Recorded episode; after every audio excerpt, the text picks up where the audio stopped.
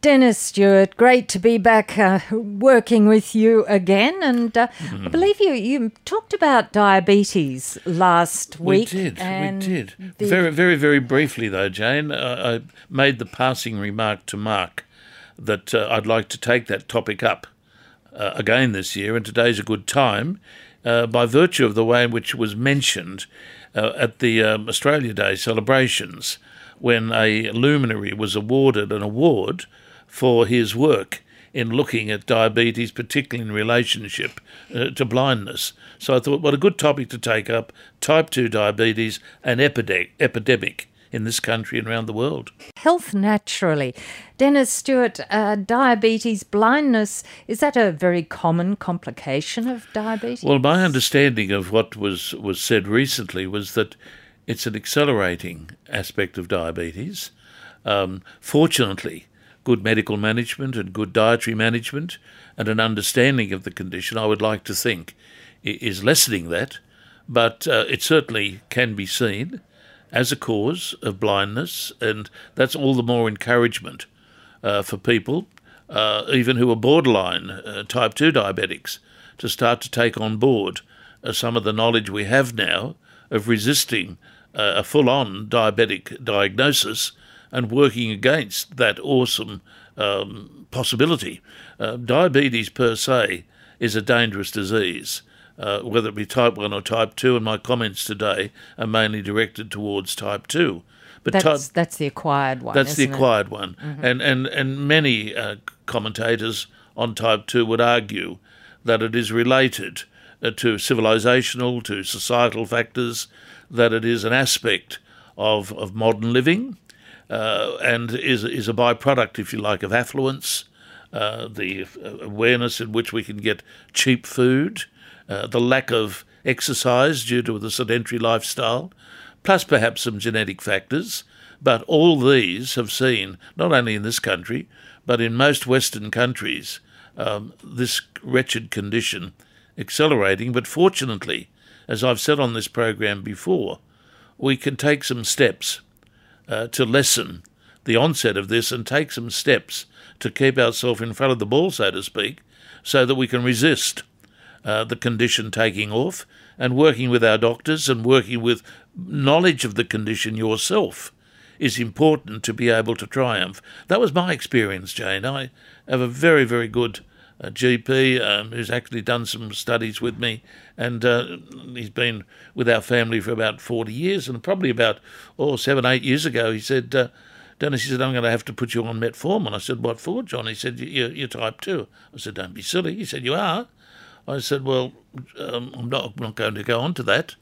I said, Okay. So I addressed it myself and did some fairly radical things. And I think I've mentioned one of them before on this program.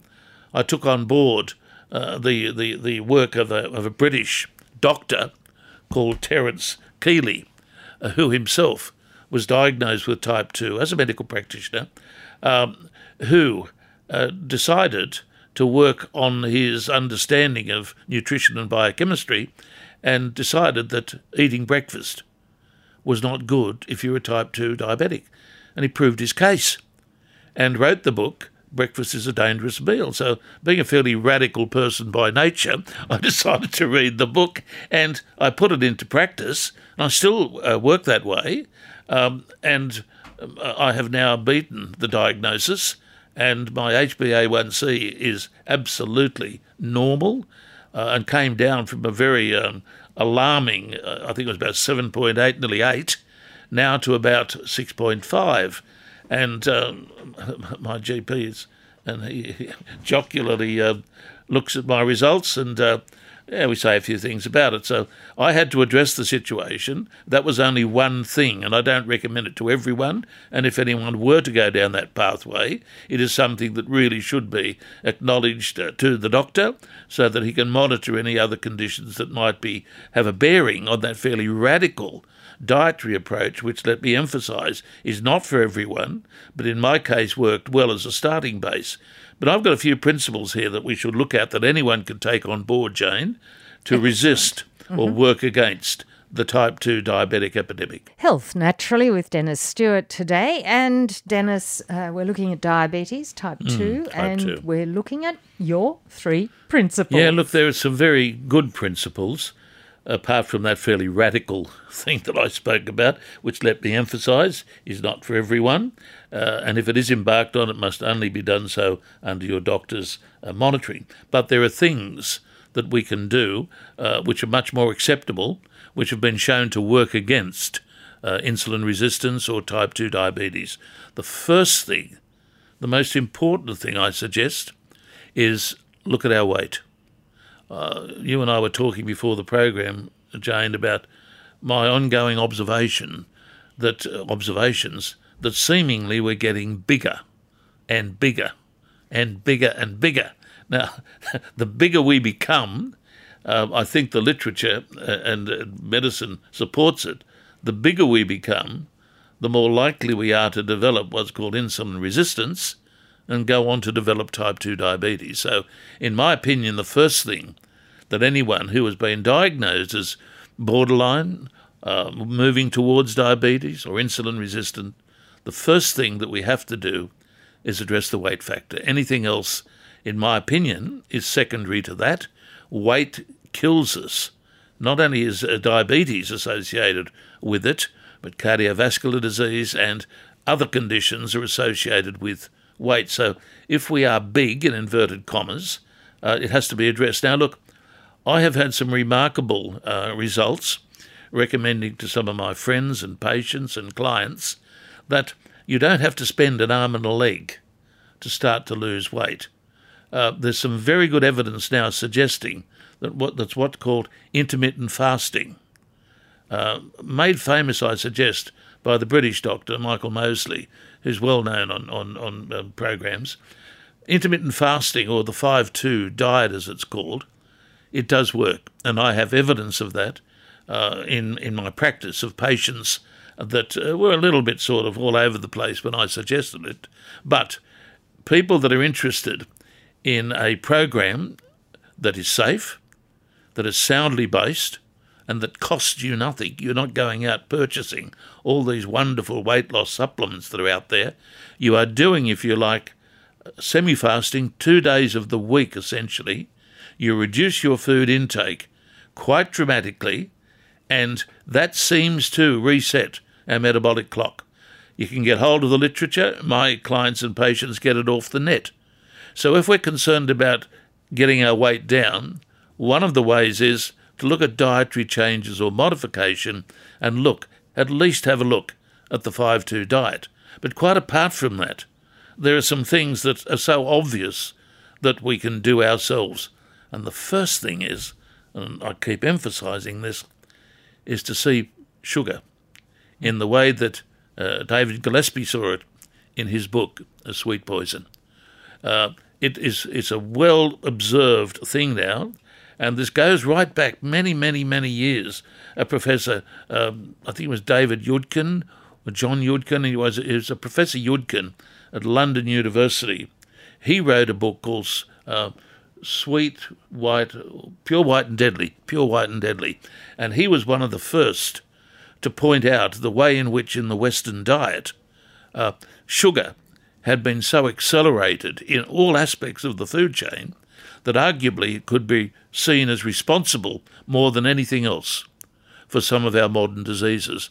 I suggest, or my reading of, of David Gillespie's book, is that it seems to follow on with that same argument. And he was a man who, in his own experience, experience proved that sugar in our diet now is a major cause of disease, and I would argue that anyone who's really interested in doing something about their body weight needs to become vigilant and do what I do, and, particularly I'm almost obsessed with it now, looking at uh, labels, looking at foods, and if sugar is called up, knowing how much sugar is called up, and if you like, taking a proactive stance against becoming a sugar addict And you still see those people, don't you? Uh, there is an addiction factor, There is. I think, isn't You sit in any Sugar? coffee lounge. Yes. I, I'm a, an observer of human beings, and I find very, very late in my life I'm becoming more observant of human beings, as my dear wife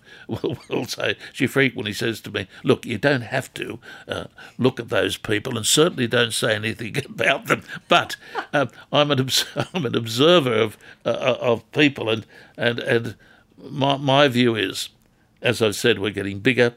Uh, people are eating more sugar, and if you go to a coffee lounge, it's not uncommon to see people putting four to five teaspoonfuls of sugar into a cup of coffee. Wow! Oh, but better than that, look at some of the the drinks that we're obsessed with, without mentioning brand names or popular names. Uh, and I'm not saying that a soft drink now and then is going to hurt you. Don't get me wrong, but there are many people out there, and we see them in our supermarkets, that are addicted to certain soft drinks, which, if you look on the, on the fine print, are riddled with really sugar. high in sugar, a So lot of that's one of the things that we can do. uh, Take it on board, become observant as to your sugar intake, retreat from it, and maybe you'll get some improvement in your weight, some step in the right direction against resisting this wretched disease that we're all prone to. To NURFM's Health Naturally. And Dennis Stewart, we're talking about diabetes. We've had two principles Two to principles, good help principles. keep diabetes, type At 2 bay. diabetes at And, and none of these are radical, apart from my first suggestion, which helped me, but I'm not suggesting it for everyone. But um, certainly the uh, being concerned about weight. Let me emphasise that again: being concerned about weight, doing something about it, becoming proactive, taking initiatives yourself, and in the context of uh, losing weight, particularly if your doctor has diagnosed you as borderline or insulin resistant, as well as that, we look at the at the need. We look at the need to include exercise, and part and parcel of our modern society is our sedentary way of life. Uh, it, it has changed dramatically. Let me give you an example of what I'm talking about here and why I'm saying now that we have to deliberately program exercise into our lifestyle. When I was growing up as a kid in this town, um, no one ever, particularly as a child, got overweight because our lifestyle was such that we were constantly on the move. Um, my grandchildren and even my children at, ti at times are surprised to say that right up until fourth class, when I moved from Jesmond Primary School to Adamstown Primary School, right up until that stage, I never wore shoes, and neither did any of the the boys of, of my age. This is going back a long time, and we never stopped running. In fact, even in the in the playground, big playgrounds they were in those days. In the breaks, it was like an athletic field. We ran all the time, and and we walked to school. There was no buses. Parents didn't feel uh, that they had to drive their kids to school. We walked, and we walked a long way. Mind you, my mother gave me a penny every day so I could buy a strap of licorice on the hill going up to Jesmond Primary School. That was a big thing, but it, we needed it by the time we got there. On the weekends, we were flat out with our sports. I mean, flat out. Except on Saturday afternoon, we went to the matinee at the Empire Theatre in Wallsend, where they had the necessary, necessary Western. And on and the newsreel. and and the newsreel, but the Western was the most important because on the Sunday you would relive it so that you ran round the bush like a bunch of savages. Now, what, what am I saying? Instead of that lifestyle, what we've got today, and I see it every day as I go into my rooms, are younger people sitting down, looking at their phone, going home, sitting down gaming, or watching the television. What am I saying? I'm saying that in a couple of generations, certainly in my lifestyle, in my lifetime, we've come from an exercise society or an exercised society, such was the lifestyle, to a sedentary society, which factored in with other societal factors has led to the obesity epidemic, led to the type 2 epidemic, so that now we have to, and I know this, the doctors are encouraging patients to deliberately exercise because as I drive down here um, to do the program from the Hunter Valley, I see a regular cohort of elderly people pounding the pavement, walking regularly. And I suggest this is because their good doctors have said you've got to start exercising. Exercising, exercising means working against the sedentary society, and that in conjunction with uh, observing what we put in our belly by way of sugar in drinks and sugar in food, that's a good step along the way. But there are other factors also. Other factors we may come back to, Dennis, as Greg has rung in and he's from Eleebana. And Greg, your questions about dry eyes. Yes. Hello, Greg. Hey, Dennis. Yeah, I got um, dry eyes and Yes. uh, been to the optometrist Yes. and that they give me some um, drops to put in and so you know before uh, bed and during the day Yes, and that and also when I'm driving, yes, um, my eyes after a while wearing sunglasses, Yes. my eyes get very stingy and the whites go red. okay. Now, uh, I'm glad that you've been uh, getting professional advice on this because, again, let me emphasise to listeners any condition uh, that we talk about always needs to be uh, medically assessed, monitored, diagnosed, etc. Your eyes, you only get one shot at your eyes. Now, look, there's a couple of little things. The first thing I'm going to say is very, very controversial and will not, and a lot of things I say are controversial, but this is particularly controversial. But I get feedback, even on this program, quite apart from some of my patients who say, who say that using uh, in capsules of fish oil or flaxseed oil, both contain very similar principles, that using those in higher dosages, usually up to something like six grams a day, that working with those has brought about a change in their dry eye condition. Right. Now, as I say, there is nothing in mainstream that I am aware of that will confirm that. But one of the good things of being in practice and, and listening to people, and they don't lie, um, is the, amount of times people have said to me, I get benefit by using fish oil or flaxseed oil. Both of those oils are good for us in any case. The worst thing that can happen in your case, they mightn't work, but they're cheap and they're harmless. Uh, first of all, I'd go on to those, keeping I in mind. go on. I am taking uh, fish oil, Dennis. Great. I What take, dose? uh, you, what dose are you taking? Uh, two uh, 1500 mils in the morning and two 1500 at night. Well, that's a good start. That's a good start. I would persevere with that because with these things being nutritional supplements, they grow on you. It's not something that you would expect to occur uh, in, in overnight or weeks or, or months. Work with them, but you know the thing that that I use myself, which I've been absolutely uh, blown away with, uh, Manuka, Manuka eye drops. Oh, yeah. Um, Manuka is, is a honey, of course. yeah, I know that one. And um, I have been so impressed with my own use of them. And and recently I had a, a situation with my left eye uh, where it became very inflamed, and my good GP said, "Look, you've got a pterygium there; it's very inflamed. I'll give you some prednisone drops to use," which was great. Helped the inflammation abated, but then I started to see it reassert itself, and I didn't want to be using steroid drops ongoingly. So again, listening to one of my patients or clients uh, who mentioned the Manuka eye drops, I went, I went, I went to a pharmacy, and the good pharmacies that we have in the Hunter, love them. They're good people, very knowledgeable people. They got me some Manuka eye drops, which I use regularly, and so impressed am I with it that I stock that product now in my practice in New Hampton. So there are two things: keep working with, yeah, your um, with your oils, but Yeah. try some Manuka eye drops. Yeah, I've been on fish oils for ages, so Okay, swing over to flaxseed. There's a slight difference, even though the major principles are the same.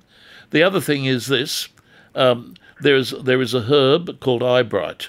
I bright. Yeah, I've heard you speak about that Now, one. now eyebright is is perhaps uh, how can I call it in our camp, the herbal medicine camp, uh, the herb that's always thought of for how can you call them eye conditions where there's uh, dryness, redness, inflammatory conditions, watery eyes, and I know it's it's very glib to say that it's it sort of covers a multitude of sins, but it's not a bad herb to think about.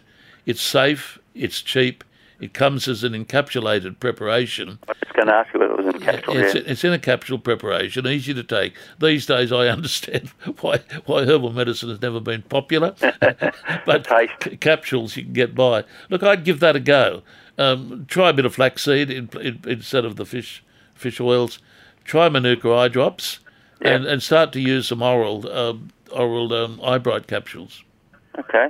Do you get the uh, Manuka eye drops from? Um, I got them from my pharmacy, and I'm sure your pharmacy would have them or could get them in for you, and they're not expensive. what about the Go Vita over uh, Kotara? Uh, I only got these from from the pharmacy, so I, Oh, pre- okay. I presume um, they're a pharmacy line, albeit um, the, we we uh, use them or stock them in our practice. Right. So you might find it there, you might yeah, find it here. yeah, so that's yeah, all the very best with that. look, just look around. yeah, Well, that's I'm sure idea. you'll find them, Greg. Um, Yeah. I'm not uh, I'm not pushing any particular retail outlet, but um, I- I'm sure you won't have any trouble getting them. And the eye brights from uh, um, Oh, you get a health food store or, Health or right. pharmacy, yeah. yeah. Okay. Thanks very much, Dennis. Thanks, Greg. Thanks for your call, Greg. Um, now, presumably Manuka honey drops, eye drops, are not actually honey No, that you put no, in your oh, no, eyes. no, so no. they've been processed. The, the, the, the, the, Yeah. the, the eye drops contain a percentage of, of manuka, but there are other substances with it that make it pourable, and it, it, w- it could not be used unless it had been passed by the appropriate authorities. Yes. And that's why, that's why I presume the pharmacies uh, stock it, because it's essentially a pharmaceutical grade product. Excellent. Now we um, we've looked at our three principles. Let's move on a little bit. The the other thing that I'd like to point out is, and this comes again from, and I read this years and years and years ago. I've got to stop reading, Jane, and I've got to stop buying books. But one book I purchased when I was in Sydney, um, great place Sydney in those days for for, for books. Dymocks Arcade. I was almost an honorary citizen of that place. A lot of books there. But there was a book that I uh, purchased, and it was called uh, The Carbohydrate Addiction. And again, it was written by a medical practitioner. You know, a lot of people think that complementary medicine or so called alternative medicine is only sort of um, accepted or practiced or promoted by those on the fringe, if you like, queer or strange people like myself. I wrote a paper for, for, for the medical magazines years ago when I was asked to write for them, in which I pointed out that most alternative medicine practices, if you like, have been promoted, used, or taught uh, by medical practitioners. And this chap wrote this book on carbohydrate addiction years and years ago, in which he said that one of the dominant factors in modern Western society was the way in which carbohydrates, and particularly refined carbohydrates, had won the day. In other words, we have moved far, far away uh, from the old fashioned proteins that we were raised on eggs and meat, chicken and fish, uh, dairy products, and we've moved in the direction, in my opinion, too much pasta, too much white bread, too many cakes, too many donuts. Donuts, for God's sake, they didn't exist when I was growing up. Where we, where they come from another part of the planet. They did. They came from America, didn't America. they? Got to be cautious. Don, Donald runs the show over there. Yeah, exactly. I guess what I'm saying is again here, listeners, for goodness sake, realise that carbs convert in your body essentially to sugar. Mm. And a carbohydrate addicted society, which is encouraged every time we turn our television sets on with these huge, monstrous white buns that are laden with, with substances, we've got to sort of say, look, enough's enough. And what's the answer? The answer is to eat more protein, vegetable or animal protein, doesn't matter. More protein, more fresh fruits and vegetables, or cooked vegetables and fruits. But that, in my opinion, is the big swing that's needed. Uh, replace a lot of carbs in the diet by protein. And people say, oh, well, you know, meat and fish is expensive. In the scheme of things, if you shop round, it depends upon what protein you're purchasing. And we eat a lot of vegetable protein. Each time I drive back from the from the Hunter Valley, I call in to the Adventist food store there. Not that I'm an Adventist, but I love the Adventists; they're good people, and I stock up. on some of their vegetable proteins. Very economical and very good for you. So, again, we need to think about changing our eating habits. Don't feed the kids up necessarily too frequently with a lot of spaghetti and white bread products. Get away from that.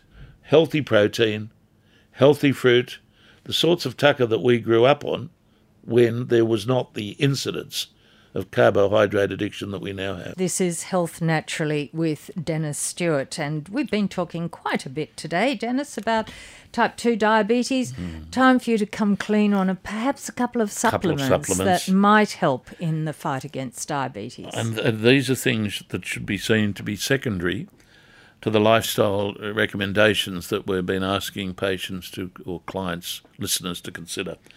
One of the most important supplements that I've ever dealt with, and one that has changed people's drift towards uh, type 2 or, and, and address their insulin resistance, is bitter melon.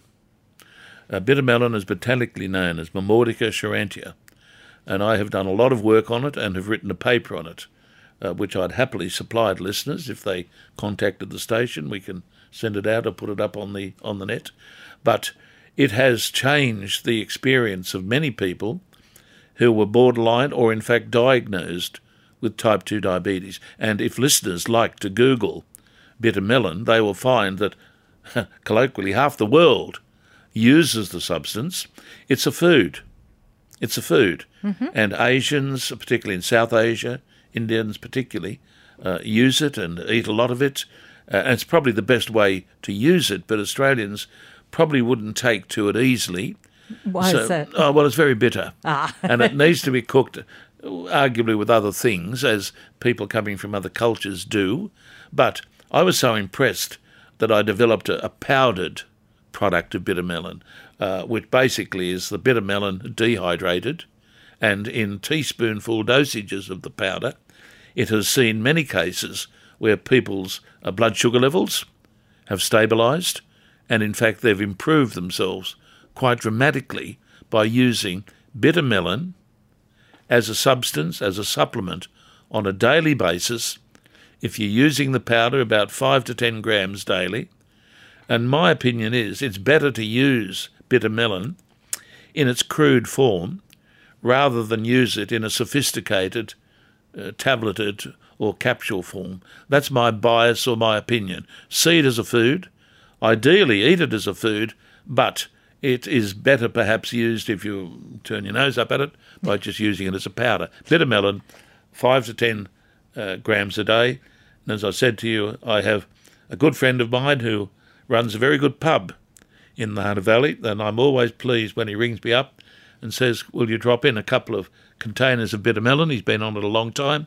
And when I drop it into him, he inevitably um, offers me a schooner of beer, which uh, which is always very welcome, particularly in hot days. Fair trade, eh? So it's a fair trade. Now, so that's a good supplement to think of. I'll be quick with the other two. Cinnamon. Mm-hmm. Cinnamon's going to shortly become a much more important uh, supplement than what it presently is.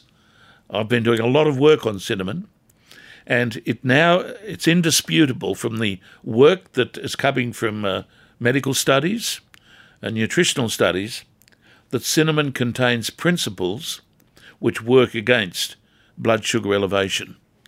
And what uh, coming up in the literature is information that encourages people to use ordinary cinnamon, which is one of the most inexpensive spices you can purchase. Say five grams, a level teaspoonful of cinnamon daily. Again, it has to be taken as a daily medication. If people are going to use these things, they should be seen as not occasional things. If you are addressing a type 2 drift and you want to do something about it, they have to be seen to be used in a routine, a regime. So a teaspoonful of cinnamon in conjunction uh, or taken in addition to uh, the bitter melon are two natural food based principles presented these days in various palatable forms as another way of addressing the problem. And thirdly, thirdly, never overlook the importance of what's called soluble fibre.